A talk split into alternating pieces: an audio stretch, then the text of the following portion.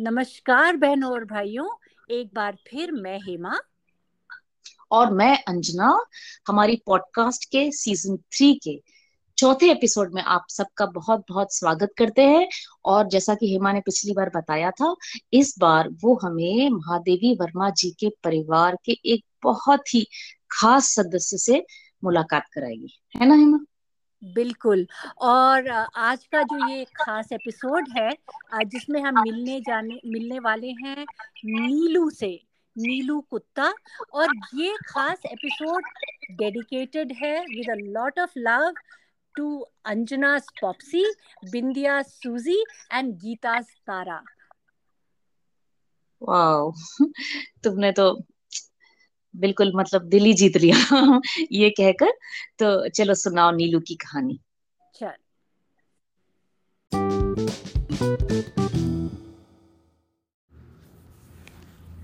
नीलू की कथा उसकी माँ की कथा से इस प्रकार जुड़ी है कि एक के बिना दूसरी अपूर्ण रह जाती है।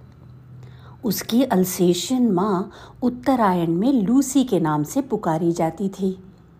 हिरणी के समान वेगवती सांचे में ढली हुई देह, जिसमें व्यर्थ कहने के लिए एक तोला मांस भी नहीं था।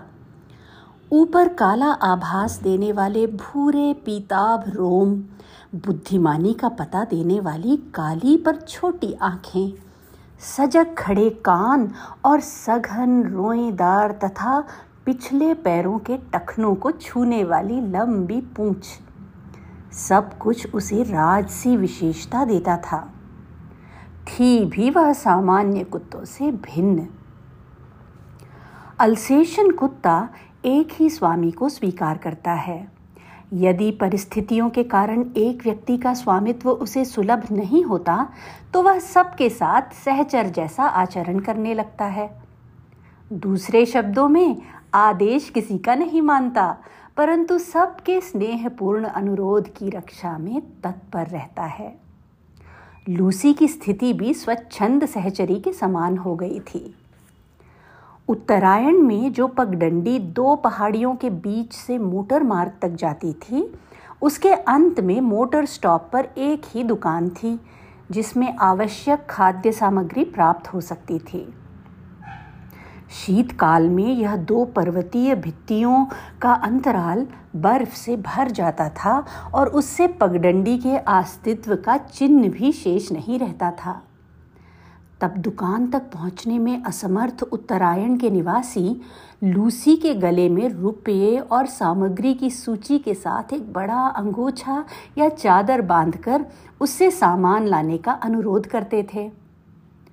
वंश परंपरा से बर्फ़ में मार्ग बना लेने की सहज चेतना के कारण वह सारे व्यवधान पार कर दुकान तक पहुँच जाती।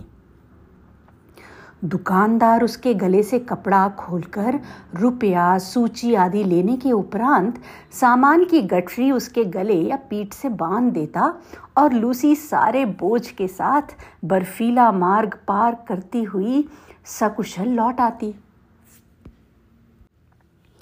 किसी किसी दिन उसे कई बार आना जाना पड़ता था। कभी चीनी मंगवाई और चाय रह गई, कभी आटा याद रहा और आलू भूल गए। पर लूसी को मंगवाने वालों के लक्कड़पन से कोई शिकायत कभी नहीं रही। गले में कपड़ा बांधते ही वह तीर की तरह दुकान की दिशा में चल देती। उसकी तत्परता के कारण मांगने वालों में भूलने की प्रवृत्ति बढ़ती ही थी। एक दिन किसी अधिक ऊंचाई पर बसे पर्वतीय ग्राम से बर्फ़ में भटकता हुआ एक भूटिया कुत्ता दुकान पर आ गया और लूसी से उसकी मैत्री हो गई। उन दोनों में आकृति की वही भिन्नता थी जो एक तराशी हुई सुडौल मूर्ति और अनगढ़ शिला खंड में होती है, परंतु दुर्दिन के साथी होने के कारण वे सहचर हो गए। उन्हीं सर्दियों में लूसी ने दो बच्चों को जन्म देकर अपनी वंश वृद्धि की। किंतु उनमें से एक तो शीत के कारण मर गया और दूसरा अपनी ही जीवन ऊष्मा के बल पर उस ठिठुराने वाले परिवेश से जूझने लगा। शीत ऋतु में प्रायः लकड़ बग्घे ऊँचे पर्वतीय अंचल से नीचे उतर आते हैं और बर्फ़ में भटकते हुए मिल जाते हैं। वैसे तो यह हिंसक जीव कुत्ते से कुछ ही बड़ा होता है, परंतु कुत्ता इसका प्रिय खाद्य होने के कारण रक्षणीय की स्थिति में आ जाता है।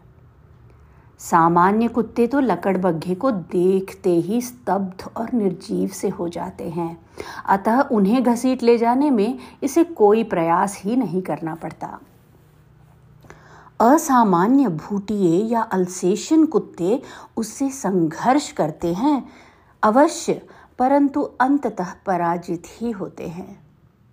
चार पाँच दिन के बच्चों को छोड़कर लूसी फिर दुकान तक आने जाने लगी थी। एक संध्या के झुटपुटे में लूसी ऐसी गई कि फिर लौट ही नहीं सकी। बर्फ़ के दिनों में साँझ ही से सघन अंधकार घिर आता है और हवा ऐसी तुषार बोझिल हो जाती है कि गंध भी वहन नहीं कर पाती।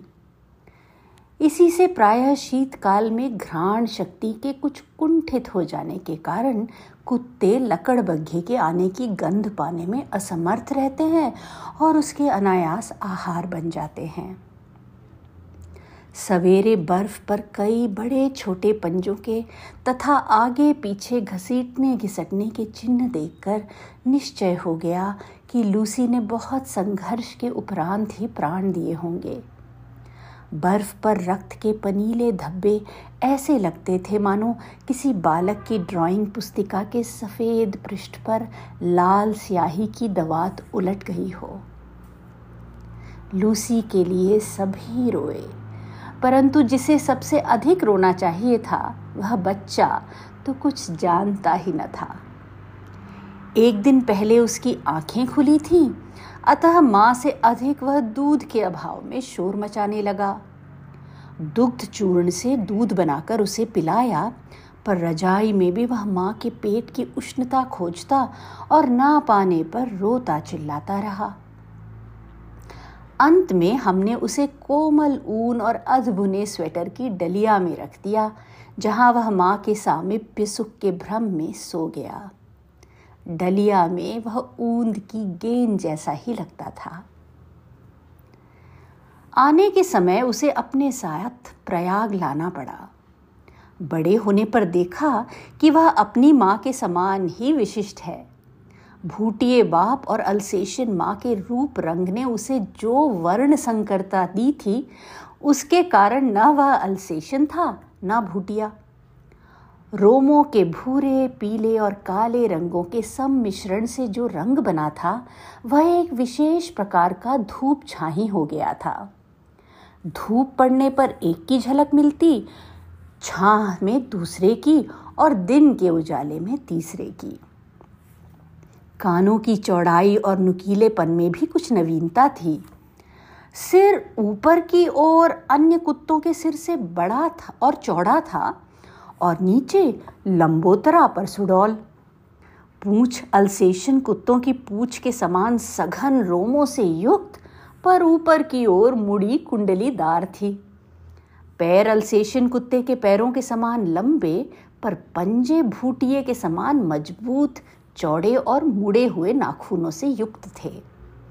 शरीर के ऊपर का भाग चौड़ा, पर नीचे का पतले पेट के कारण हल्का और तीव्र गति का सहायक था।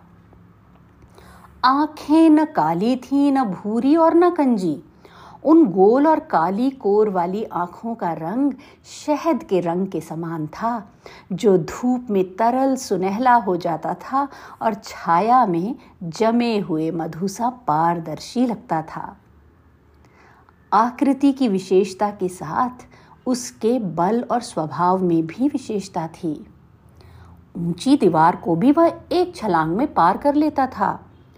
और भले का स्वर इतना भारी, मंद और गूंजने वाला था कि रात्रि में उसका एक बार भौंकना भी वातावरण की स्तब्धता को कंपित कर देता था। अन्य कुत्तों के समान खाने के लिए लालायित रहना, प्रसन्नता व्यक्त करने के लिए पूछ हिलाना, कृतज्ञता ज्ञापित करने के लिए चाटना याचक के दीन भाव से स्वामी के पीछे पीछे घूमना, अकारण भौंकना, काटना आदि प्रकृति दत्त श्वान गुणों का उसमें सर्वथा अभाव था। मैंने अनेक कुत्ते देखे और पाले हैं, किंतु कुत्ते के दैन्य से रहित और उसके लिए अलभ्य दर्प से युक्त मैंने केवल नीलू को ही देखा है। उसके प्रिय से प्रिय खाद्य को भी यदि अवज्ञा के साथ फेंक कर दिया जाता तो वह उसकी ओर देखता भी नहीं। खाना तो दूर की बात है। यदि उसे किसी बात पर झिड़क दिया जाता तो बिना बहुत मनाए वह मेरे सामने ही ना आता। विगत बारह वर्षों से उसका बैठने का स्थान मेरे घर का बाहरी बरामदा ही रहा, जिसकी ऊपरी सीढ़ी पर पोर्टिको के सामने बैठकर वह प्रत्येक आने जाने वाले का निरीक्षण करता रहता। मुझसे मिलने वालों में वह प्रायः सबको पहचानता था। किसी विशेष परिचित को आया देखकर वह सदर्प धीरे धीरे भीतर आकर मेरे कमरे के दरवाजे पर खड़ा हो जाता। उसका इस प्रकार आना ही मेरे लिए किसी मित्र की उपस्थिति की सूचना थी। मुझसे, आ रही हूँ। सुनने के उपरांत वह पुनः बाहर अपने निश्चित स्थान पर जा बैठता। न जाने किस सहज चेतना से वह अपरिचित या असमय आए व्यक्ति को जान लेता था, तब नितांत निरपेक्ष और उदासीन भाव से उसकी घंटी बजाना, नौकर का आकर समाचार ले जाना आदि देखता रहता। कुत्ते भाषा नहीं जानते, ध्वनि पहचानते हैं। नीलू का ध्वनि ज्ञान इतना विस्तृत और गहरा था कि उससे कुछ कहना भाषा जानने वाले मनुष्य से बात करने के समान हो जाता था। बाहर या रास्ते में घूमते हुए यदि कोई उससे कह देता, गुरुजी, तुम्हें ढूंढ रही थी नीलू? तो वह विद्युत गति से चार दीवारी कूदकर मेरे कमरे के सामने आदेश की प्रतीक्षा में आकर खड़ा हो जाता। फिर कोई काम नहीं है, जाओ, कहने के पहले वह मूर्तिवत एक स्थिति में ही खड़ा रह जाता। कभी कभी मैं किसी कार्य में व्यस्त होने के कारण उसकी उपस्थिति जान ही नहीं पाती और उसे बहुत समय तक बिना हिले डुले खड़ा रहना पड़ता। हिंसक और क्रोधी, भूटिए बाप और आखेट प्रिय अल्सेशन माँ से जन्म पाकर भी उसमें हिंसा प्रवृत्ति का कोई चिन्ह नहीं था। तेरह वर्ष के दीर्घ जीवन में भी उसे किसी पशु पक्षी पर झपटते या मारते नहीं देखा गया। उसका यह स्वभाव मेरे लिए ही नहीं, सब देखने वालों के लिए आश्चर्य की घटना थी। मेरे बंगले के रोशनदानों में प्रायः गौरैया तिनकों से घोंसला बना लेती है। मुझे उनके परिश्रम पूर्वक बनाए हुए घोंसले उजाड़ना अच्छा नहीं लगता। अतः कालांतर में उनमें अंडों और पक्षी शावकों की सृष्टि बस जाती है। कुछ कुछ अंकुर जैसे पंख निकलते ही वे पक्षी शावक उड़ने में, उड़ने के असफल प्रयास में रोशनदानों से नीचे गिरने लगते हैं। इन दिनों नीलू उनके सतर्क पहरेदार का कर्तव्य संभाल लेता था। उसके भय से कोई भी कुत्ता बिल्ली उन नादान उड़ने गिरने वालों को हानि पहुँचाने का साहस नहीं कर पाता था। कभी कभी बहुत छोटे पक्षी शावकों को पुनः घोंसले में रखवाने के लिए वह उन्हें हौले से मुख में दबाकर मेरे पास ले आता था। जब तक रोशनदान में सीढ़ी लगवाकर मैं उस बच्चे को घोंसले में पहुँचाने की व्यवस्था ना कर लेती, तब तक वह या तो बड़ी कोमलता से उसे दबाए खड़ा रहता था या मेरे हाथ में देकर प्रतीक्षा की मुद्रा में देखता रहता। सवेरे नियमानुसार जब मैं मोर, खरगोश आदि को दाना देने निकलती, तब वह चाहे जाड़ा हो, चाहे बरसात, मुझे दरवाजे पर ही मिलता और मेरे साथ साथ घूमता। पक्षियों के कक्ष में दो फुट ऊँची दीवार पर जाली लगी हुई है। नीलू दीवार पर दोनों पंजे रखकर खड़ा हो जाता और अपनी गोल आँखें घुमाकर प्रत्येक कक्ष और उसमें रहने वालों का निरीक्षण परीक्षण करता रहता। उससे इस नियम में कभी व्यतिक्रम नहीं पड़ा। उसका रात का कर्तव्य भी स्वेच्छा स्वीकृत और निश्चित था। सबके सो जाने पर वह गर्मियों में बाहर लॉन पर और सर्दियों में बरामदे में तख्त पर बैठकर पहरेदारी का कार्य करता। रात में कई कई बार वह पूरे कंपाउंड का और पशु पक्षियों के घर का चक्कर लगाता रहता। रात चाहे उजली हो, चाहे बादल गरज रहे हो, चाहे आंधी चल रही हो, उसके चक्कर को विराम नहीं था। रात के सन्नाटे में उसके मंद, गंभीर स्वर से ही हम अनुमान लगा पाते थे कि वह किस कोने में पहरा दे रहा है। खरगोश धरती के भीतर सुरंग जैसे लंबे और दोनों ओर द्वार वाले बिल खोद लेते हैं। एक रात मेरे खरगोश बिल खोदते खोदते पड़ोस के दूसरे कंपाउंड में जा निकले और उनमें से कई जो इस अभियान में अगुआ थे, जंगली बिल्ले द्वारा क्षत विक्षत कर दिए गए। सुरंग से बाहर जाने वालों का जो हाल होता है उससे भीतर रहने वाले अनजान रहते हैं। अतः एक के पीछे एक निकलते हुए खरगोशों में सभी को मार्जरी या श्रृगाल का आहार बन जाना पड़ता। किंतु उनके सौभाग्य से पहरे के नित्य क्रम में घूमते हुए नीलू ने संभवतः पत्तियों की सरसराहट से सजग होकर चार दीवारी के पार देखा होगा और शीत की कुहरा छन्न रात की मलिन चांदनी में भी उसने खरगोशों के संकट को पहचान लिया होगा। उसके कूद कर दूसरी ओर पहुँचते ही बिल्ला तो भाग गया, परंतु खरगोशों को बाहर निकलने से रोकने के लिए वह रात भर ओस से भीगता हुआ सुरंग के द्वार पर खड़ा रहा। यह परोपकार नीलू के लिए बहुत महँगा पड़ा, क्योंकि उसे सर्दी लगने से न्यूमोनिया हो गया और कई दिनों तक इंजेक्शन, दवा आदि का कष्ट झेलना पड़ा। वैसे वह शांत भाव से कड़वी दवा भी पी लेता था और सुई भी लगवा लेता था। एक बार जब मोटर दुर्घटना में आहत हो मुझे मार्ग से ही अस्पताल जाना पड़ा, तब संध्या तक मेरी प्रतीक्षा करके और कपड़े, चादर, कंबल आदि सामान अस्पताल में ले जाने वालों की हड़बड़ी देखकर उसकी सहज चेतना ने किसी अनिष्ट का आभास पा लिया। जो भी उस संध्या को मेरे बंगले पर पहुँचा, वह नीलू की विषादमयी निश्चेष्ट मुद्रा देखकर विस्मित हुए बिना नहीं रहा। जब तीन दिन तक उसने न कुछ खाया, न पिया, तब डॉक्टर से अनुमति लेकर उसे अस्पताल लाया गया। पट्टियों के घटा टोप में मुझे अच्छी तरह देखने के लिए वह पलंग के चारों ओर घूमने लगा और फिर आश्वस्त होकर प्रहरी की चिर परिचित मुद्रा में मेरे पलंग के नीचे जा बैठा। दो घंटे बाद बहुत समझाने पुचकारने के उपरांत ही उसे घर पहुँचाया जा सका। तब से हर दूसरे दिन अस्पताल ना ले जाने पर वह अनशन आरंभ कर देता। इस प्रकार अस्पताल में भी वह नियमित रूप से मिलने आने वालों में गिना जाने लगा और डॉक्टर, नर्सें सब उससे परिचित हो गए। नीलू को चौदह वर्ष का जीवन मिला था और जन्म से मृत्यु के क्षण तक वह मेरे पास ही रहा। अतः उससे संबद्ध घटनाओं और संस्मरणों की संख्या बहुत अधिक है। कुत्तों में वह केवल कजली के सामिप्य से ही प्रसन्न रहता था। परंतु कजली और बादल एक क्षण के लिए भी एक दूसरे से अलग नहीं रह सकते थे। परिणामतः नीलू बेचारा एकाकी ही रहा।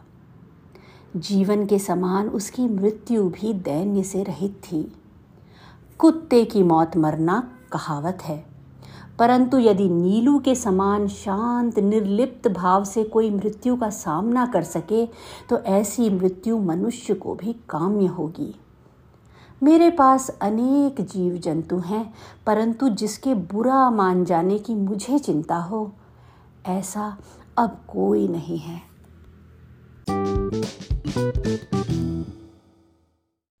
वाह हेमा कितनी प्यारी कहानी थी। कहानी तो नहीं कहेंगे, संस्मरण था। और यू नो इसको सुनकर मुझे पॉप्सी के साथ बिताए तेरह साल फिर से पूरे याद आ गए। और अच्छा तो मैं एक चीज़ मैं बताऊँ कि जो लूसी का लूसी की चर्चा की थी ना उन्होंने जो नी, नीलू की माँ थी हम्म, है ना हम्म। तो एक बात मुझे याद आई बचपन की कि जब हम छोटे थे मतलब दस साल से भी कम थे फिफ्थ सिक्स में पढ़ते थे तो हमारी कॉलोनी में एक स्ट्रीट डॉग थी हम्म। उसका नाम था लूसी और वो हम सबने उसको अडॉप्ट कर लिया था एक तरह से और बहुत हम खेलते थे उसके साथ प्यार करते थे और उसका वो जो लिंक रोड नंबर वन थी ना भोपाल में उधर हाँ हमारा घर हाँ था हाँ। तो उसमें रोड एक्सीडेंट में डेथ हो गई थी और मुझे याद है कि जब वो इंजर हुई थी और हम सब उसके पास गए थे हम सब लूसी लूसी करते तो उस कंडीशन में भी उसने सिर उठा के हमें देखा था। हम्म मतलब शी वॉज़ डाइंग एंड मुझे वो मेमोरी एकदम मतलब एकदम ताज़ा हो गई है। हम्म आज का संस्मरण सुनकर। एक्चुअली ये जो लूसी थी वो भी I mean she was a community dog right वो वो किसी एक ओनर की पेट नहीं थी। तो इस तरीके हाँ से मुझे आता है कि हमारे यहाँ भी भोपाल में कॉलोनी में ना मम्मी लोग का जो घर है वो एक सी शेप्ड एनक्लेव में है। तो वहाँ पर एक कुत्ता था छोटा और उसका किसी बच्चे ने वो भूरे से रंग का था तो नाम रख दिया था पीलू। तो वो जो पीलू कुत्ता था वो पूरी कॉलोनी का कुत्ता था। कोई भी बाहर वाला आए तो वो बड़ा चौकन्ना हो जाए। और हम लोग अगर कॉलोनी के बाहर जाए तो वो आखिरी एंड तक हमारे साथ जाके हमको छोड़ के फिर वापस आ जाता था। सो हाँ। सो आई थिंक ये जो होल कम्युनिटी ये बड़े शहरों के होने के बाद और ये मल्टी स्टोरीड और तो ये अ, ये कम्युनिटी डॉग्स का कॉन्सेप्ट चला गया है। तो it is it is different now है ना? जस्ट जैसे कि बड़े शहरों में आदमी सफ़र करते हैं तो एनिमल्स भी सफ़र करते हैं। तुम सही कह रही हो बिल्कुल क्योंकि अब देखो महानगरों में इंसान के लिए जगह नहीं है इंसान को सरवाइव करने के इतने चैलेंजेस हैं तो स्ट्रीट डॉग्स को कौन देखेगा बताओ? तो नेचुरल है कि वो निग्लेक्ट हो रहे हैं जो भी आ, हो रहा है वो सैड है लेकिन अब ये वास्तविकता है। कुछ कर नहीं सकते उसके लिए है ना? दैट इज़ ट्रू बदलाव का एक पार्ट है। हाँ। अच्छा सुनो ना ये जो तुमने बताया ना कि महादेवी वर्मा जी को लूसी पहाड़ में मिली जब वो रहने जा रही हाँ, थी हाँ। बर्फ़ बर्फ़ जहाँ गिर रही थी तो मैंने हम्म। कहीं पढ़ा था कि महादेवी वर्मा जी की मुला, मतलब मुलाकात होती रहती थी गुरुदेव रविन्द्रनाथ टैगोर से तो उन्होंने उनको बोला था क्योंकि टैगोर को हिमालय बहुत पसंद थे उनका ना अल्मोड़ा में भी घर था और शिमला। में भी वो कई महीने उन्होंने गुजारे थे मैंने देखा था उनका एक घर था जहाँ वो रहे थे और हम्म। उन्होंने मेंशन किया कि रामगढ़ तुम ज़रूर जाओ महादेवी क्योंकि हम्म। वो उनको बहुत पसंद आया था। तो एक बार महादेवी वर्मा जी बद्रीनाथ से लौट रही थी तो हम्म। उनको लगा कि रामगढ़ रुक के देखना चाहिए क्योंकि गुरुदेव इतना कहते थे कि रामगढ़ देखो। हम्म। तो उनको वो जगह बहुत अच्छी लगी वो एक दिन रुकी तो उन्होंने तुरंत वहाँ ज़मीन खरीद के अपना एक मकान बना लिया मीरा कुटीर हाँ मीरा कुटीर नाम रखा उसका और फिर वो बहुत समय वहाँ बिताया करती थी वो तभी लूसी की से मुलाकात उनकी हुई ऐसा लगता है कहानी। हाँ। तो आज वो संग्रहालय है उनका और इतनी बार मैं रामगढ़ गई हूँ, कभी मुझे पता भी नहीं था और मैंने देखा भी नहीं तो इस बार मैं ज़रूर देखूँगी वो संग्रहालय। अरे वाह! अब but I really hope Anjana की वो जो संग्रहालय है, वो अच्छी तरह उसकी देखभाल हो रही है और लोग वहाँ आते जाते हैं, क्योंकि मेरे घर के बहुत ही पास आर के नारायण जी का घर है उसको भी पहले डेमोलिश करने वाले थे, फिर काफ़ी झगड़ा करके उसको एक संग्रहालय के रूप में कन्वर्ट किया है। लेकिन वहाँ कोई आता जाता नहीं है, उसका रख रखाव भी इतना खराब है। कई बार मन करता है कि you know something should be done about it तुम ठीक कह रही हो ये तो बहुत मैंने देखा है क्योंकि जिम कॉर्बेट का भी संग्रहालय है हम्म। रामनगर के पास है ना जो जहाँ जिम कॉर्बेट हाँ। नेशनल पार्क है उसके थोड़े हाँ। पहले वो भी घर था उनका लेकिन उसका भी मेंटेनेंस बिल्कुल मतलब अनसेटिस्फैक्ट्री है तो बहुत दुख की बात है आई थिंक हमारे यहाँ अभी वो संग्रहालयों के प्रति रुचि आई मीन यू नो उसकी थोड़ा और डेवलप होने की ज़रूरत है हाँ एंड लेकिन आई तब think it will happen with time हाँ हाँ लेकिन तब तक आई होप ये सब सुरक्षित रहे हमारी धरोहर है ये बात ये काफ़ी है। और खैर अंजना ये जो है एज यू नो कि uh, मुझे जानवर अच्छे लगते हैं पर uh, मुझे मोस्टली हर साइज़ के छोटे से लेके बड़े तक सबसे काफ़ी डर लगता है। तो मैं ये तो मालूम है मुझे। तो मैं तो मैं दूर से ही उन उनसे पहचान करती हूँ। हाँ। तो इसीलिए यू नो पर बट ये जो है संस्मरण महादेवी जी के आ, मैंने बहुत एंजॉय किए and you know I really felt कि यू नो एक पेट का घर में रहना कितनी अच्छी बात होती होगी।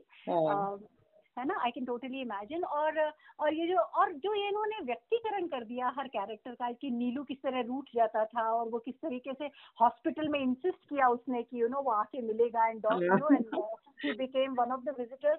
So that the way she has narrated, you know, Yes. uh, Neelu as a, uh, you know, the personification, तो I really enjoyed it. और uh, uh, जैसे कि तुमने कहा पॉप्सी तो मुझे भी मेरी फ्रेंड गीता जिसकी तारा की मैंने बात की मुझे बड़ी याद आई काफ़ी कुछ uh, बातें उसमें भी ऐसी सिमिलर थी।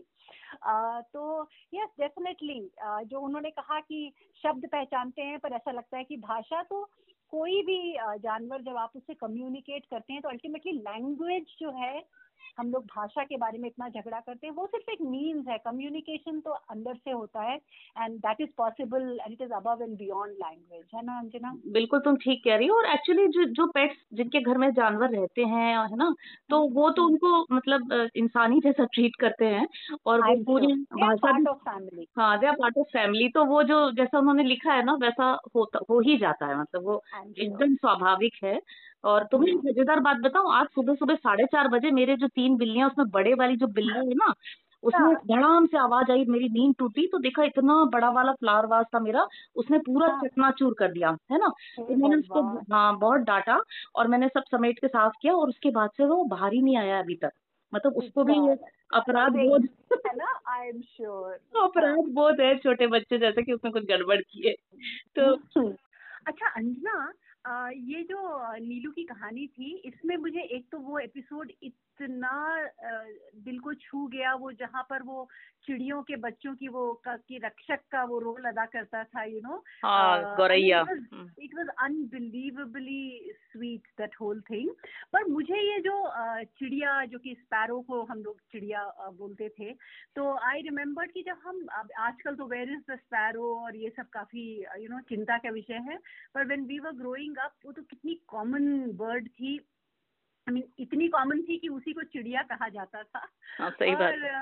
है ना? और मुझे याद है कि सर्दियों में हम लोग पंखे नहीं चलाते थे तो जब पहली बार पंखा सर्दियाँ खत्म होने के बाद चलाओ तो इतना केयरफुली ऊपर चेक करना पड़ता था क्योंकि गौरैयों ने घोंसले बना लिए होते थे पंखों के ऊपर है ना? हाँ हाँ। पंखे भी ऊँचे ऊँचे टंगे रहते थे ना तब। ऊँचे ऊँचे हाँ और उसके बाद दूसरा कि ये कमरे में पंखा भी चलाओ तो बंद रखना पड़ता था वरना कई बार they use to come in crash वो पंखे से उनका कट के एक्सीडेंट होना। आई मीन कई बार ये बहुत ही ट्रेजिक इश्यूज़ हुए हैं ना बच्चे गिर गए घोंसले से।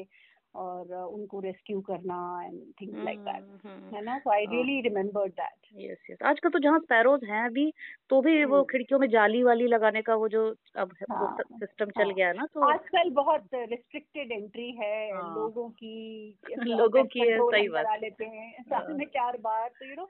बहुत से जाने पहचाने जीव अब दिखाई नहीं देते जैसे हम तो बड़े हुए थे छिपकलियों कॉकरोचों के साथ एग्जैक्टली और अब तो कुछ नहीं दिखते हैं एक दिख भी जाए तो फ़ौरन फ़ोन किया जाता है पेस्ट कंट्रोल को। हाँ। हम्म। अच्छा सुनो ना मुझे हम्म। ये ये पढ़ एक तो मुझे वो भी बहुत अच्छा लगा जिस तरह से वो खरगोशों के पहरेदारी करता रहा ना रात भर खड़ा रहा जिससे उसको निमोनिया भी हो गया है ना? तो वो कितना मतलब बहुत ही बहुत ही प्यारा लगा मुझे वो वो वाला हाँ उसका जो हम्म। ट्रेट था अच्छा मुझे ना ये एक बात अपने घर की याद आई तुम्हें पता है मेरे यहाँ बिल्ली भी है और पॉप्सी भी थी तो दोनों इतने मतलब ऐसा लगता है ना कुत्ता बिल्ली की जैसे हाँ। लड़ हाँ। रहे हैं लेकिन हाँ। वो इतने प्यार से रहते थे मतलब वो जो बिल्ली थी उससे एकदम चिपक के सोती थी और How पॉप्स हाँ और पॉप्सी बिल्कुल बड़े की जैसे मतलब ना बुज़ुर्ग जैसे उसका टेक केयर करती थी मतलब कुछ नहीं बोलती थी तो हाँ। ये भी होता है कि जैसे इनके यहाँ भी सब मिलजुल कर रहते थे जानवर है ना हम्म, हम्म। तो और एक बहुत मज़ेदार किस्सा मुझे ये तुमने स्पैरोज की बात की तो पप्सी का याद आया एक बार क्या हुआ मेरी बड़ी वाली बेटी जो कि बहुत ही जानवर प्रेमी है पशु प्रेमी है हम्म। तो वो एक हम्म। कौवे का बच्चा सेंटा क्रूज स्टेशन के प्लेटफॉर्म पे नीचे गिर गया था तो वो हम्म। बच्चे को सेंटा क्रूज से बाइकला उठा के लाई हम्म। बैग में लेके और उसने उसको बड़े उससे खिड़की पे जो होता है ना जो खिड़की का छज्जा उस पे जो अपने विंडो सीट होती है उस पे पूरा हम्म। सब बना के रखा और छोटा जो स्टडी रूम था अब पॉप्सी बहुत क्यूरियस थी कौन है कौन है ना तो वो ऐसे हाँ। झांकती थी बड़े यू नो जिंजरली जिसे कहते हैं इंग्लिश में दर दरवाजे से और वो कौवे का बच्चा एक कौ कहता था तो पॉप्सी महा डरपोक तुरंत दूसरे छोर में भाग जाती थी घर के और फिर आती थी आधे घंटे बाद हिम्मत जुटा के फिर जागती थी। बहुत महा डरपोक मतलब प्राणी थी वो। तो ये भी मुझे याद आया है ना? हाँ, मुझे मुझे अपने जैसी लग रही है मैं भी देखने की कोशिश करती हूँ कोई हरकत हो तो भाग जाती हूँ। हाँ। चलो आई एम रियली मैं तो अब तक का ये जो सफ़र है महादेवी जी के साथ का मैंने बहुत एंजॉय किया है। अगला जो एपिसोड है वो शायद इस सीरीज़ में इस श्रृंखला में हमारा हमारी आखिरी पेशकश होगी। हाँ। और I am really looking forward to कि तुम हमको किससे मिलाने वाली हो। तो ठीक है इंतज़ार करो अगले एपिसोड तक का। और इसी के साथ आज हम सबसे विदा लेते हैं। Bye bye